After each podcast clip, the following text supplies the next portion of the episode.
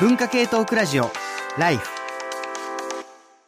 文化系トークラジオライフ、今日はいつの間にか消えたあれ、意外とまだあるあれということで、2022年2月の生放送も最終版という感じなんですけれども、まだまだ読み切れていないメールがいっぱいあるので、ボンバン紹介していきましょう。ラジオネームスカーレット・ジョン。未だに映画館に行くと映画のチラシがあります。ここまでネットが普及して情報も得られるのに、チラシがあると持ち帰ってしまいます。またパンフレットも買ってしまいますということで、チラシ、ああいうとこ行くと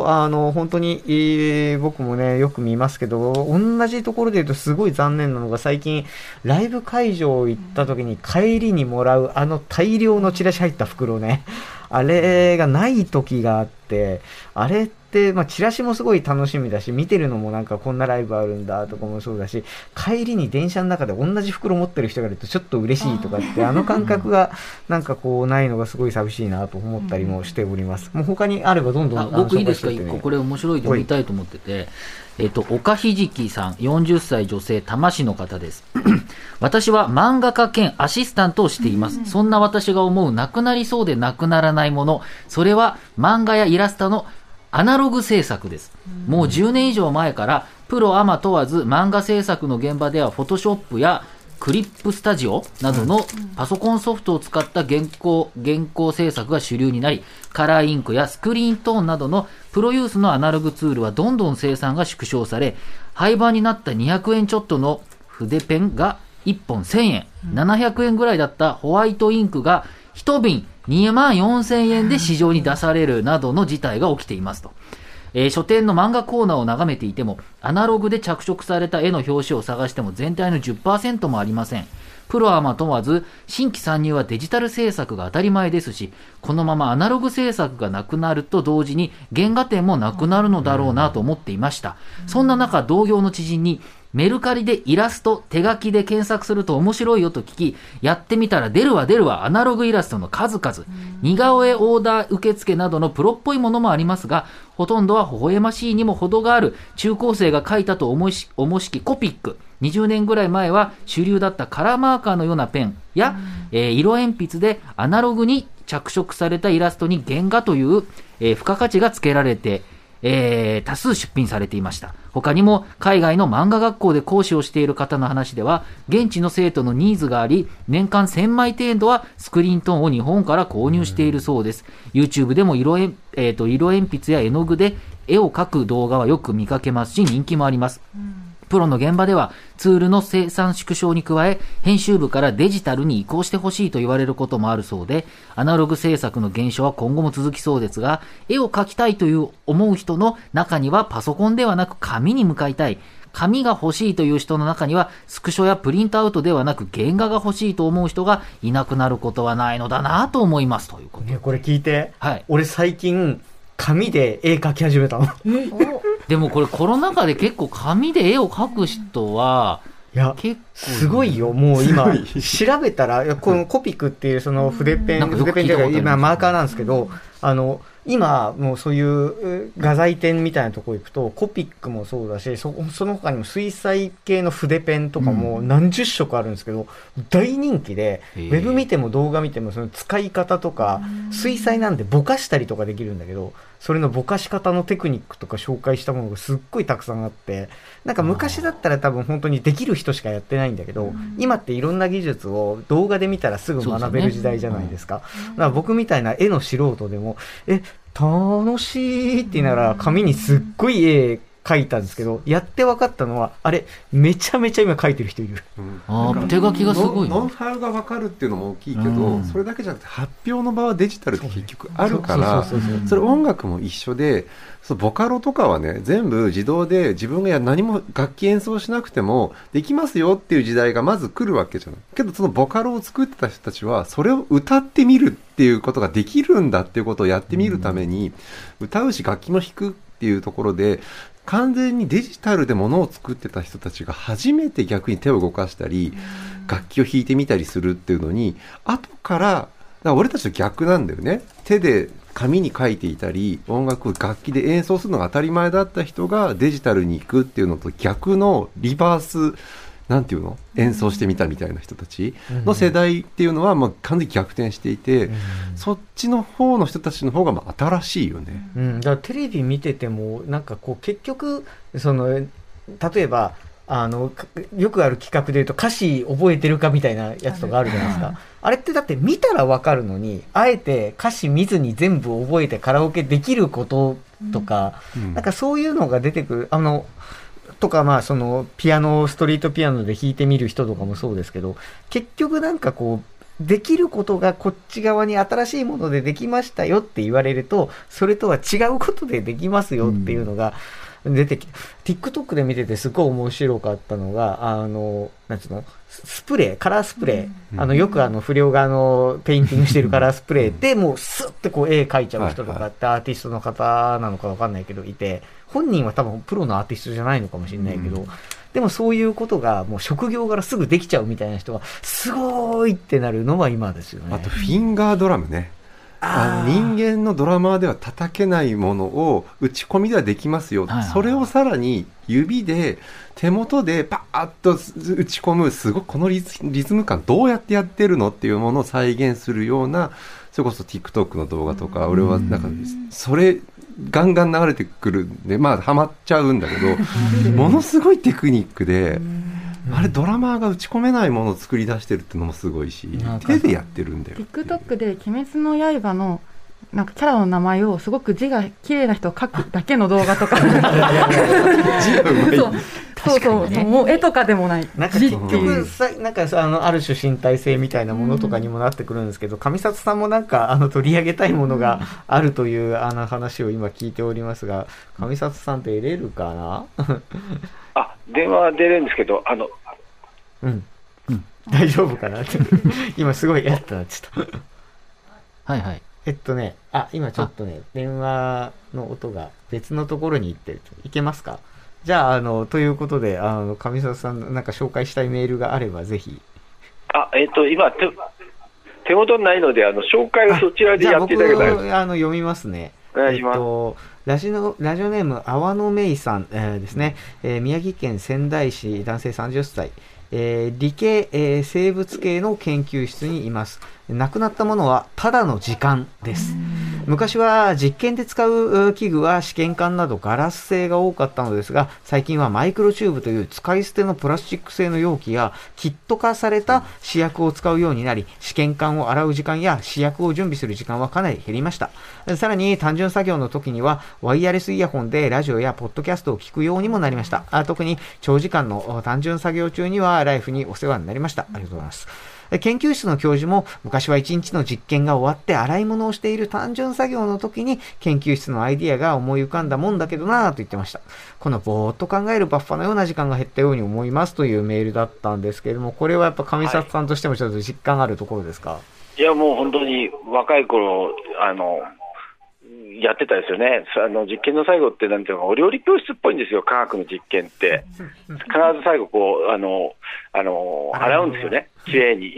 で綺麗に洗わないと次の実験に悪影響が出るんでっていうのがあるんですけども、だからそれでまあ面白いなと思ったんですけど、先ほどのアニメ漫画のアートの描き方をアナログ的にやっていく話とか、最近チャーリーが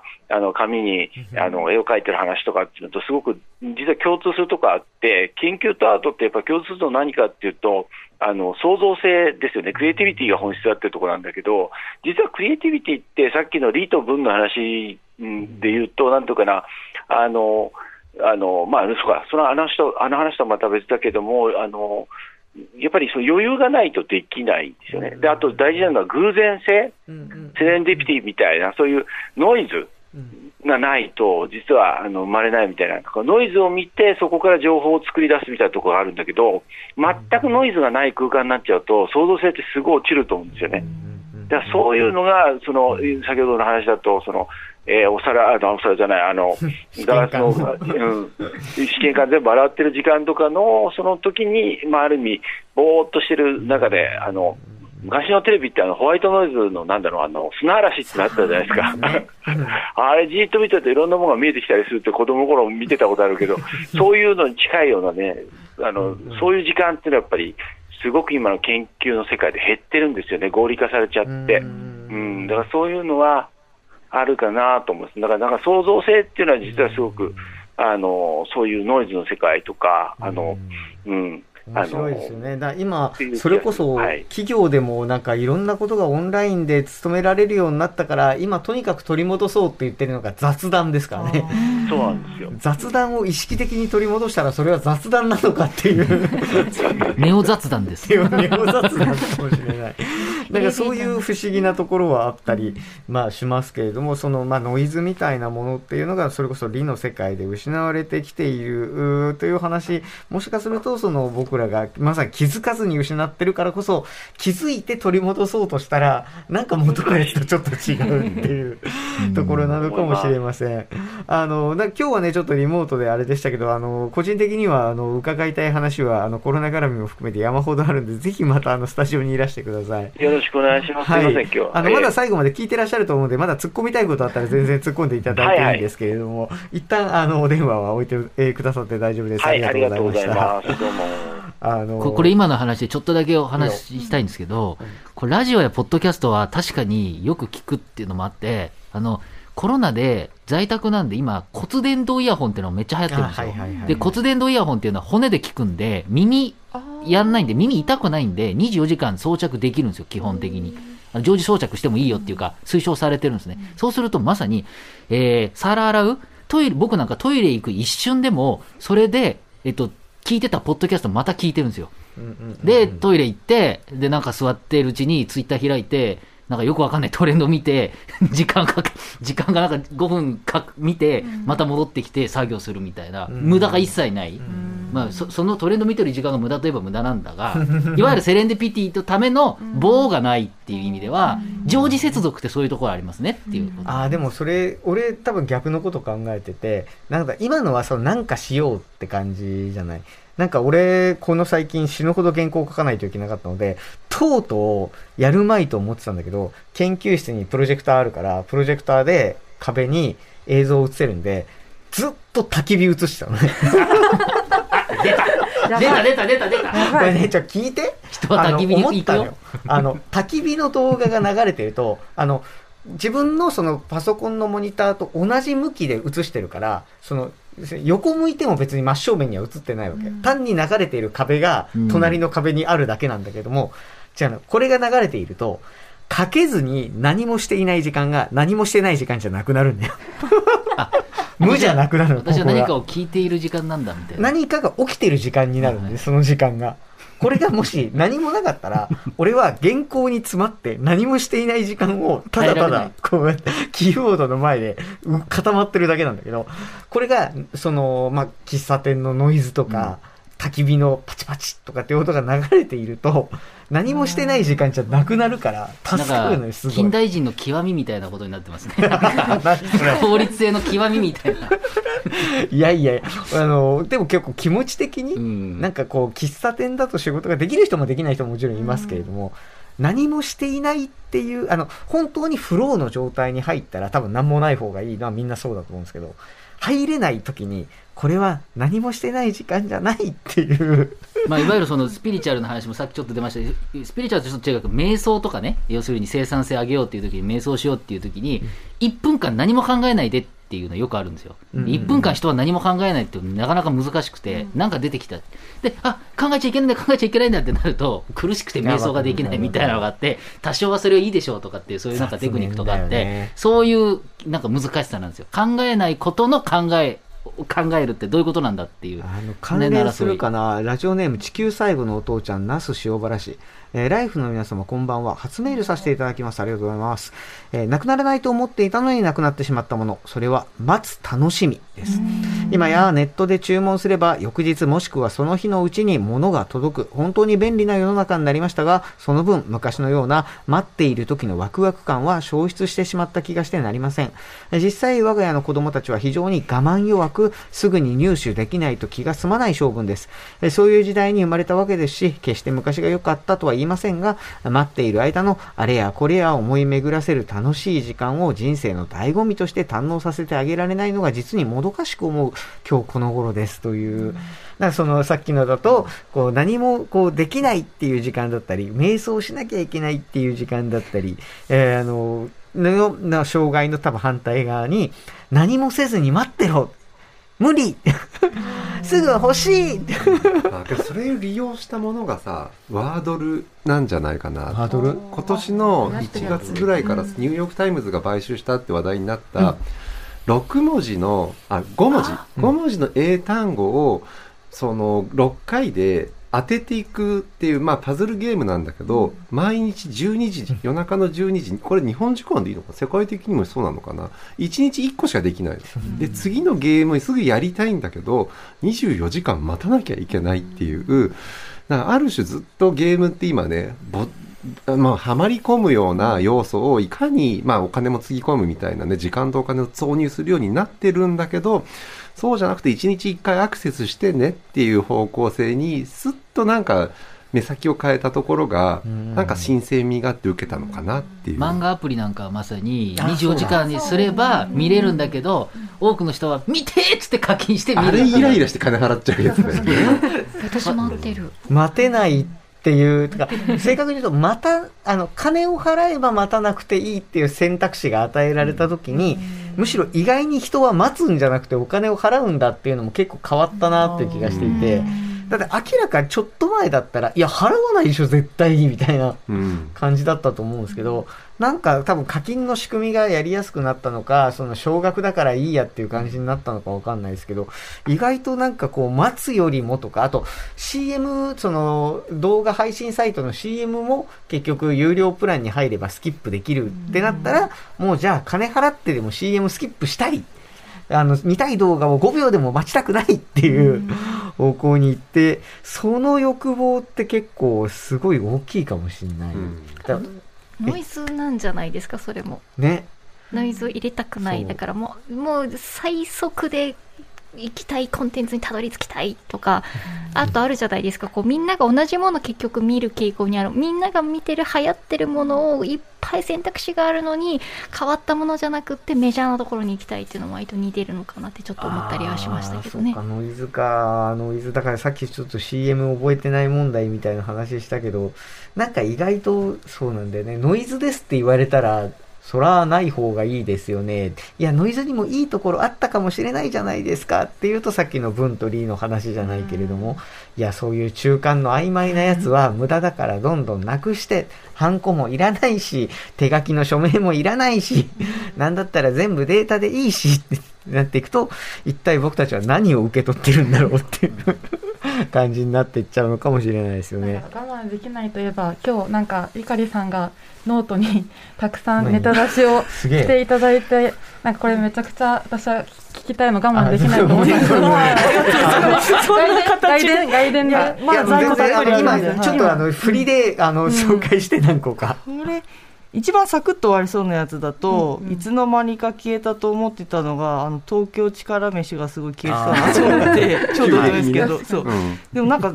先月たまたま記事で、実は今香港で大人気っていうのがあって、そうだから消えてなかった。漁業とか今会社やってるって、確か今日ガチリマンデーでやってたはず、旬な話題なんだよかったんだけどちょっと違ってる。一瞬で1年で100店舗ぐらい増えて、今は3店舗のみで、なんか西新宿にあるお店の前たまに撮るんですけど、いやマジ乗車必須だなって毎回思ってたんですよ撮るために。飲食業界はね確かにね、そう飲食業界、街の風景を一瞬で変えて一瞬で戻したっていう。そう韓国にいるとね、なんかそういうリアリティありますけど、我々だとタピオカ屋ですけどね、確かにあれもだから2019年タピオカの輸入量を逆転して台湾からの輸入が1位に一瞬で躍り出るみたいなレベルの普及度だったんですけれども、そういういつの間にか消えたというか、多分みんな消えたなって思ってるかもしれないので、タピオカはあれですけど、他なんかありますか？いろいろあるんですよね。もうギリギリまでいきましょう、応援上映ってそのコロナの前結構あって、シンゴジラとか行ったし、私はミッドサマーがギリギリできなくてすごい悔しかったなっていうのを逃げてみたいなのやりたかったですよ逃げてねいや林立ててる人たちになるのが怖かった一瞬それもやりたかったんですけどそうでもなくなったと思ってたら無発声応援上映っていうのが残っててそうそうそう嵐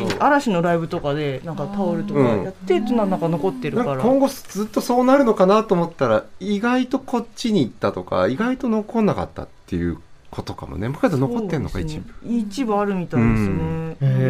しました。サイリームとかでやってるらしいです。確かに最近だから雑貨屋行ってびっくりしたのがなんかこう雑貨のこうギュッとまとめたところにそのサイリウムとガーランド壁にくっつける文字みたいなやつとダーッと置いてあってこれなんだろ